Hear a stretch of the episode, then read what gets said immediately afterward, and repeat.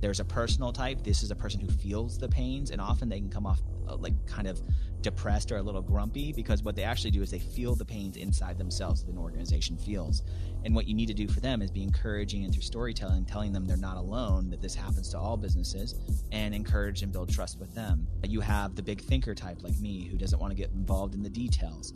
And they get super excited about change and, and changing tribes and culture and all these kind of like buzzy word things. But what they need from you is to talk to the other communication types. Welcome to Innovation and Leadership, where I interview uncommonly high achievers like top investment fund managers, elite special operations soldiers, startup CEOs who sold their companies for billions of dollars, pro athletes, Hollywood filmmakers, really as many different kinds of experts as I can. The whole idea is to hear how they did it and then what advice they have for the rest of us that can be applied to the organizations we're trying to grow and innovate. Thanks for listening, and I hope you enjoyed today's show. Welcome to Innovation and Leadership. I'm Jess Larson. Today on the show is part two of our interview with Jason Reichl.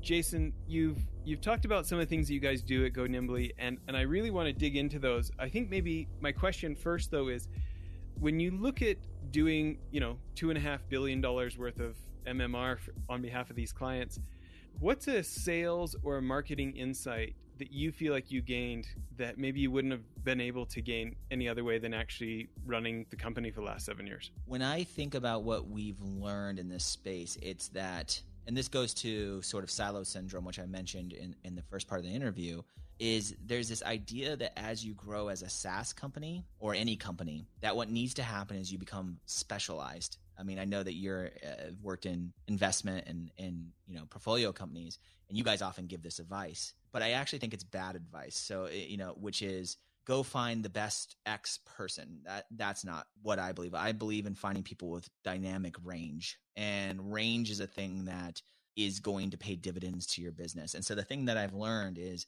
as companies grow, they go, oh, we need this specialized role. We need this other specialized role. And suddenly you have this team of specialists and nothing can actually get done because you can't predict what the business is going to need. And what they instead do is go, we have a Salesforce admin, so let's do some Salesforce work. We have a uh, field marketer, so let's do some events. We have this, so let's go do this. And their strat, they stop having a strategy and they start being resource managers. And this happens at the largest organizations. And then they always long, and I, I don't know how many boardrooms I've sat in with the CEO where if I ask what's been going on in the last five years of an organization, they breeze through it. But if I talk about the first five years of the organization, they tell me endless stories about it. And it's because there's an energy for rent to range. There's a there's a feeling when we're all wearing multiple hats and everyone's on the ship that is so intoxicating to humankind. it, it is when we're building our tribe. And then eventually we're building a business. And I always like to go, well, what would it feel like if we kept building a tribe and didn't worry about building a business? And I think that is kind of key to what I've learned of how you unstick these organizations and make them more intentional is you bring back that joy in building that culture of that organization and the especially on the revenue side, the sales marketing, customer success, people call it alignment. I don't believe in the word alignment. I mean, your team has gotten sick and they all have their own mission objectives. Give them one mission objective to increase revenue and service the customer. You'll see how you bring back, even at the largest organizations, you'll see how you bring back that spark and that energy that people feel. Yeah.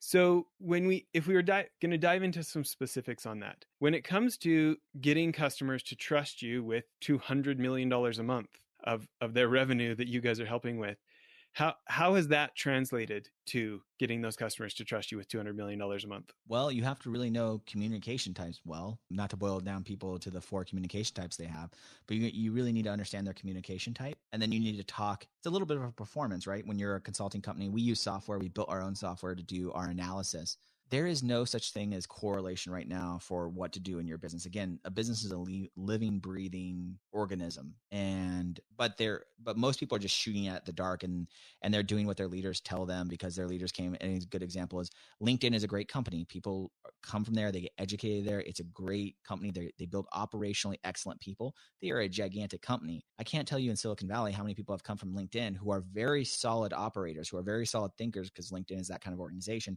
But they come into a 250 person company and then they try to implement ideas that worked at a, a 3000 person company and that just doesn't work and they and they they become frustrated by it. And so you know you have to kind of understand where you are. What we say in our marketing and when we're going into businesses is we have collected the operational data that allows us to know what you should be doing at which inflection point because that's not always clear to the leaders right? They have not been in those positions before and even if they get a mentor their mentor is giving them advice that has nothing to do with their current business. And so what we try to do is use this method called 3vc which is super simple. Businesses can use it which is the four metrics that that matter to your business operationally. And I'm not talking about SaaS metrics like CAC and all these things; those matter. But I'm talking about operationalizing your mar- revenue team. Are volume, value, conversion, and velocity. And if you look at those things month by month across your your journey for your customer, what you'll realize is that you have gaps in those processes. And what Go Nimbly comes in and does is we compare you to other SaaS companies and those things. So it sort of levels the playing field and says, you've been saying that you have an issue here because your your marketing team is frustrated because they say that the sales team is not picking up the MQLs. They're not picking up the marketing qualified leads and they're not working them. And so you've brought in a company like Go Nimbly. The pain that you've identified is that we need a better definition of MQLs. Can you help us go nimbly? Of course we can. But in reality, you don't have a volume issue. So why are you going to increase the volume? Right? What you have is a velocity issue. And by classifying the issues into different categories, you can then apply different tactics to them that will drive different results for the business. And so what I like to say is people's intuition of a problem is usually right, but their analysis of the solution is usually wrong. They're so so I like to think of going back to the hierarchy of competence a lot like we know there's a problem and so now we're just uh, you know moving around and trying to figure out that so we're consciously incompetent right now. And most organizations will then start to just apply their specialists to it and then what you'll end up building is something that doesn't actually solve the problem. You you might build better uh, better volume but you don't have the sales reps to work that and now suddenly everyone's underwater and and then quality conversion will go down because nobody's spending time with the prospects properly. So it's it's a, I like to think of the sales and marketing and customer success triangle as an ecosystem. You can't just kill all the ants. If you kill all the ants, then it's going to affect something else. And so you have to really look at the business in a di- very dynamic way. And that has been the biggest thing that we've taught people and how we've gained trust is showing them if you do this, we can we can make a line here in the sand and we can watch this metric and you'll see it go up or down and that builds a lot of momentum. It's not science at this point, but it's art done with data backing it up. And I think that's kind of the key to it. Sure. So let's let's slow that down a little bit and give people a bit more context on that. So can you give us the volume velocity? Can you give us the the categories there again? Yep, it's volume, value, velocity, conversion. Those are the that's what three there's three V's and one C. So those the, those are those are the that's the way to market it. And the way that you do that is you extract out all of your data from, I'm going to use the word Salesforce because most enterprise organizations that we work with use Salesforce. You extract out your opportunity data in Salesforce. We have an automatic software that we use, but you can do this even in spreadsheets. You put all those things in there by their close date and then you build a metric for okay value is the average value of each of the dollars in each of the stages. Volume is the number right? Velocity is how fast it's moving through it and convert sorry the number of opportunities number of opportunities number, the number, number of opportunities. Okay. and then you know velocity is the time it's spent in each of the stages and then you have conversion which is from each of those. And when you put that into a grid and you compare yourself to the last six months of yourself, you'll see emergent patterns that begin to come up where it's like, oh, we always have an issue between stage one and stage two. And with our experience, we know that's usually a marketing issue that causes that. It's a handoff issue. And so then we'll dive into tactics that are based on wherever we see you in the red in one of those four categories. So, so, and just again, because we got so many people who who listen who don't come from the SaaS background. It right? works in any business, um, by the way. Yeah, so let's you know let's use me as the guinea pig right? We're we're just about to launch this real estate investment trust. We've used some of the jobs act rules so we're going to be allowed to solicit it publicly even though it's a private thing right? So if we look at our prospect list or people we're talking to and we're saying okay you know maybe every quarter or something we want to go through the stuff jason taught us on jess's podcast mm-hmm. right so we're going to look at do you start with how big a deal like how big an how big a dollar volume per investor is that the first v yeah uh, yeah you could do that. that that's that's value so i mean i would tell you that everything is a pipeline and i would i would tell everyone that even if you're in a business that doesn't seem like a pipeline create a pipeline create distinctive out exit criteria for each of your stages. And so even if you're not using opportunities like in your case we work with a lot of vc firms. We do a lot of their operations for vc firms. And you know they're like well we have businesses. I'm like you still have a you still have these milestones so let's create a pipeline for you that's the one thing that i think sales really got right and why sales is so effective and so powerful is that they realize that if you create a pipeline with milestones then you can manage diverse talent uh, yeah across so the board. let's say our let's say our pipeline is can we get this millionaire to talk to us? Mm-hmm. right? Can we get a first meeting? You know can we get a first meeting completed? Right? Where they've they've actually taken a look at our stuff and we've been able to have a conversation with them about we're trying to do something a little different where we're basically turning the website into like a buyer's guide instead of a seller's brochure so that it basically has all the questions they could have asked. They don't need to sit through our powerpoint pitch. It has all the answers there so that if they still want to talk to us after that we've got a pretty good indication that Yep. you know this is the high probability Yep, prospect right? so somebody we could actually get somebody's attention in the first place. We actually got them to go to the website and check out the pitch and read all the faqs and and have a look at it the next one is they would actually talk to us after that Yep. right and then maybe from there it's answer i mean it's essentially answering enough concerns that they write us the check Yep. right or s- sign up online Yep. you know, so let's just call that stage one, stage So- two, stage two, three, stage four. Just you have a four stage process. Okay. So the the the value is go, would be for you guys the amount of check that you're predicting that they're going to write, which this guy's going to put in a million this guy's going to put in 3 million this guy's Yes, going to put in 100 absolutely. grand Uh, there's two ways you can do that. You could use data to predict what you think they're worth, and this is something that we do with our ABM programs, account-based marketing programs. Of we think this account can spend this much with us on a monthly basis, and so you could do that across the board, or you could just leave that blank, and you probably wouldn't have val- value show up until stage three or stage four, based on what you just outlined for me. But that would be value, so you would be able to see your average value from stage two to four. Let's say that, so that would take care of value. And now imagine that month over month um, for those different prospects you're working with. So that takes care of value. Volume is the number of those people who engage with you in the top of your process in the top of your funnel. So that's a pretty easy one for people to recognize. And am I measuring the volume for each stage? How many of them made it to the next stage to the next stage? Is that where my volume measurement? do ma- we do measure what's in each of the stages. So you have three in this one, two in this one, one in this one. But we're really looking for where they fall off because that's going to find the gap. So we sent 20 people outreach. They got on the website. That's stage one. That's the first gateway. Then only 10 reached out to us. So we lost 10 in this area here, right? Now, here's the key. So someone's going to go, well, I want to fix that. I want 11. I want 12. I want, and that's where these teams drive operations where it's not actually operational maybe you don't deserve 12 maybe you don't deserve 13 maybe your website is a piece of junk right? Maybe it doesn't explain things properly maybe your outreach sucks. Whatever those cases are you can't just say i want more that's not an actual solution. What we would do is let you run this process for six months and then we would go back and go no on average you do have 10 a month. You are performing where you should be. That's not a gap. Now we can create some innovation strategies to try to gain more momentum there but let's find the gaps because if we can gaps, because what's more important is that the 10 people who do come in, and the five who do want to write a check, and the three who actually do, it's more important that those three write bigger checks and are more committed than it is that you get one more person. So that that's the operational mindset, which is let's maximize each prospect that says yes. Let's not spend all of our time trying to get the people who say no to say maybe, right? Let's find our evangelist and really maximize that relationship and so that is what it means to be an operational person. So so i think that's a good example of volume. Velocities is how can we speed this up? And so as, as an example let's imagine you're running this program for six months and suddenly you make a change to your website and you think it's more clarity. No one's going to question that but we see suddenly that people are stuck in that very first stage before they engage with you well that's going to show up red in our on our heat map right if you think about it as, as a usability heat map it's going to show up as red because suddenly something's changed the velocity. People used to spend five days in this stage checking out your website. On average, they come back to it twice before hopefully they reach out with a drift bot or some kind of chat bot that you haven't enabled and start having a real conversation with you. Suddenly you've made some changes and now it's 10 days. Okay, that would show up as maybe orange, right?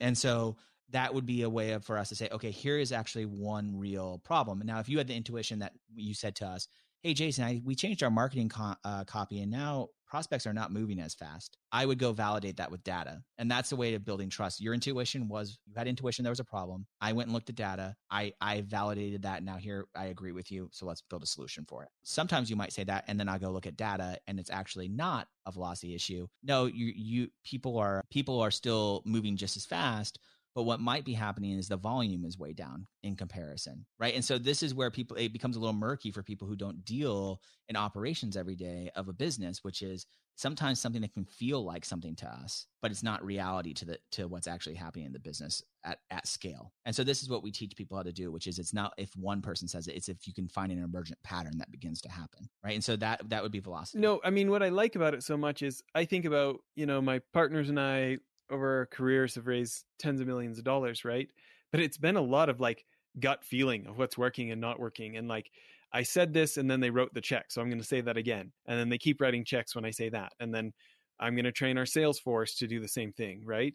But I, I really appreciate the divide and conquer here. I think that, you know, having, you know, taught sales training, run large sales teams, it's something that I don't think is done enough. And, and I certainly think I haven't done it enough in my career. The analogy I like to use, which supports what you're saying, which I think is really great, is the frontline actors, the actors, the people with the talent, the people who kiss the babies are still your sales reps. They're still your marketers who are they're shaking the hands. They're the front end people. The operators are the directors. They're the boom mic people. They're the person that's calling the shots behind. Their job is to get the movie made, right? The actor's job is to make a human one to one connection with someone. And that's where those two teams don't work like a yin yang situation a lot of examples.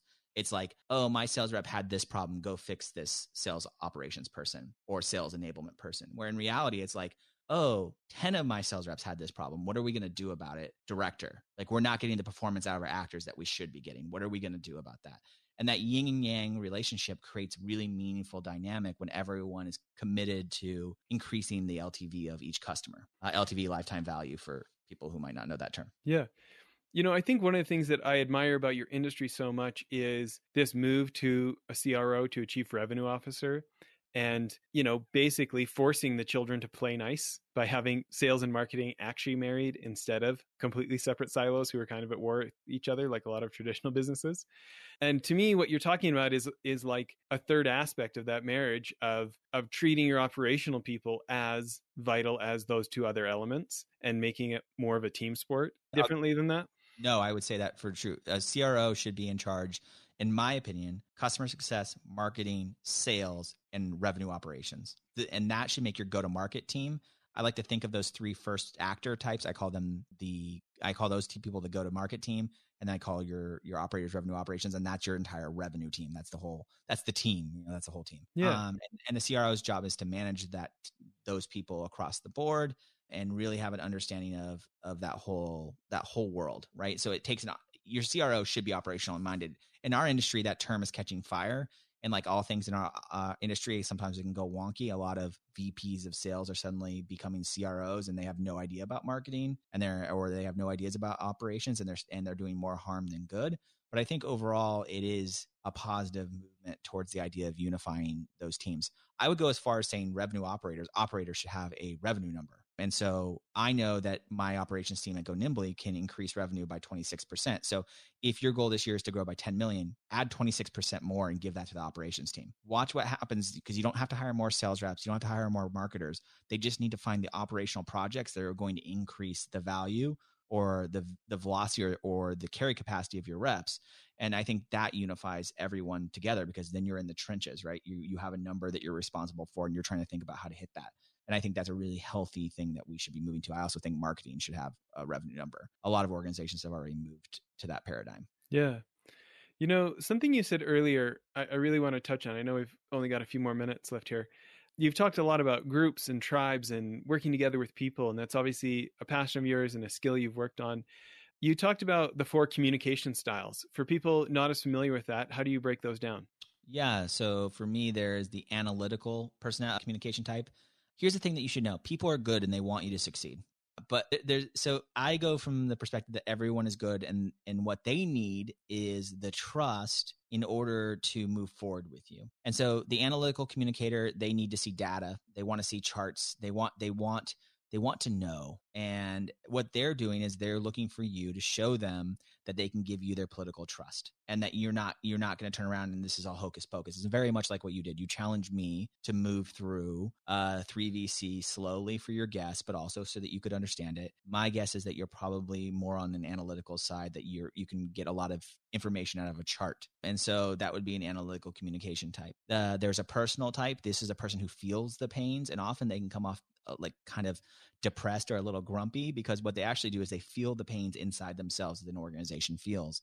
And what you need to do for them is be encouraging and through storytelling, telling them they're not alone, that this happens to all businesses and encourage and build trust with them. You have the big thinker type like me who doesn't want to get involved in the details and they get super excited about change and, and changing tribes and culture and all these kind of like buzzy word things. But what they need from you is to talk to the other communication types because they're not always great at communicating outside of themselves because they're so excited about the big change that's happening. And then there's the last one who is really uh, motivated by they're the accountable communication type. So often they come off as the hardest in a sales cycle or in a conversation because what they ask you for is timelines and and proof points, not charts, but more like how are we going to do this? What's the method? In, re- in reality, those are your biggest advocates because they want accountability. They want to be part of the process. In order to be part of the process, they need to feel like there is a process. And so a lot of people feel like, oh, I'm getting a lot of pushback or I'm getting a lot of objections from this person. And in reality, what they're actually asking you to do is, how can I be more accountable to this? Show me how I can be more accountable and turn me into your ally. And those are the four communication types. And then you can narrow it down from there. There's this model in this book called Triangle Selling that I love called Scale it's about how to measure rapport with someone. And it's amazing how few sales reps can know about actual rapport management. Some are just really great at it, specific types, and they lean on it real hard, just like you you alluded to, which is I said this once and I got this result. But in reality, if you understood scale, and I'll just go through them real fast, there it's an acronym. So jot this down is it's status. So the status of someone that you're talking to and where they are and who they are and what they are in their relation to their organization. That's status. The C is certainty. So the more certainty that we make someone feel, the more calm and relaxed and the barriers are going to go down. And that's a way that you can measure rapport. The A is autonomy. Nobody likes to be sold to. So I'm a big proponent of giving someone exactly what they're asking for and then saying, but I would recommend this and then they have a choice. They feel safe to make a choice. They feel safe to engage with you. So that's autonomy. The L is likeness. People like people who speak like them, who can relate to them. That's a thing that sales reps are usually very good at. And the last one is really, really important. And some sales reps are good at this, but most are bad, which is called an equity exchange. And so eh, the E stands for equity, which is I ask for something, you do it. You ask me for something, I do it and we build trust that you can rely upon me. You know, one thing about your strategy that you're talking about is I think it's a lot to ask someone who wants to invest their money to go to a website and read all of this and only reach out to you if they're interested. I think that is a strategy that requires a lot of equity ask. So, on the reverse side of that, I would question are you giving them a true opportunity that your competitors couldn't? Because if they're going to invest that level of equity, and, and maybe they will, is the content and the way that you're describing it so unique or so special that the the equity that you're you're giving back is like hands down like yes. It's a super interesting question and i would say no which is why the reason we're turning all of those type answers into videos so that people can just passively consume them in 2 minutes instead of i don't know i hate reading. Like i'm constantly doing the like text to speech on my Mac where I've got a keyboard shortcut and I like have the computer read me my articles in robot voice cuz I hate reading, and I think that's a really good point to identify there. Actually, yeah. So, so the, you know, those are the things that we would kind of walk through. But yeah, so so those are sort of the ways that I bring intentionality in, which is a lot of people. The criticism I get as a leader when someone comes into my organization is, "Hey, you're really framework heavy," and I go, "Yeah, because frameworks are the great equalizer, the the, the, the democracy for everyone. They're, they're, they're the golf game. Everyone can play them. People are going to get better. Some people are going to be better at them than others. But suddenly you've taken and demystified what looked like an art and instead turned it into a habit. And as soon as you do that, everyone can participate. I love it. Okay, so give us the Triangle Sales book again, and and do you remember the author on that one? It's a group uh, called Close. They they're sales enablement experts. Corey Corey and Haim, I think. But Triangle Selling is out there. You should read it. It's a fundamental book for sales reps. It's but they pack it so full of frameworks that they should pay me because I talk about it so much. Um, and they're really great guys. So it's a really good book for for building a language, which is a really common thing that needs to happen when you bring in revenue operations. Yeah. And then back on the four communication types, is there a book or a thought leader that you really like when it comes to those? If people want to dig in on that more, man, I don't know where that really comes from, but doing a lot of research on how to classify people in marketing. I think some marketers would have a better idea of that. Yeah, we can tell um, them to Google it. Read, read, yeah. So that's called base jumping. Yeah, Google it. That's a fancy word of saying uh, find the patterns yourself. Read stuff that Ogilvy wrote. Uh, Ogilvy was a great, very, very amazing advertising guy, and and he really understood customers. He really understood how to talk to different personalities. He has many books, so read some of his books, and they're very short. I love it. Well, if people want to find out more about you or stay in contact, besides Go Nimbly, should they connect with you on LinkedIn or what, what's a good place? Yeah, join me on LinkedIn. What I'm I'm doing this whole campaign called Silo No More, where I'm teaching people about these intentionality tools and how to apply them to all their businesses. I've been going around, I've been going to Stanford and NASDAQ and other organizations and, and teaching them that these tools don't live in the B2B world. They're they're human tools and they can be applied to any kind of business. So follow me on on LinkedIn, Jason Reichl. I love it. Well, thanks so much for taking the time here. Yeah, no problem. Thank you so much, man. I appreciate it. You bet. Bye everyone.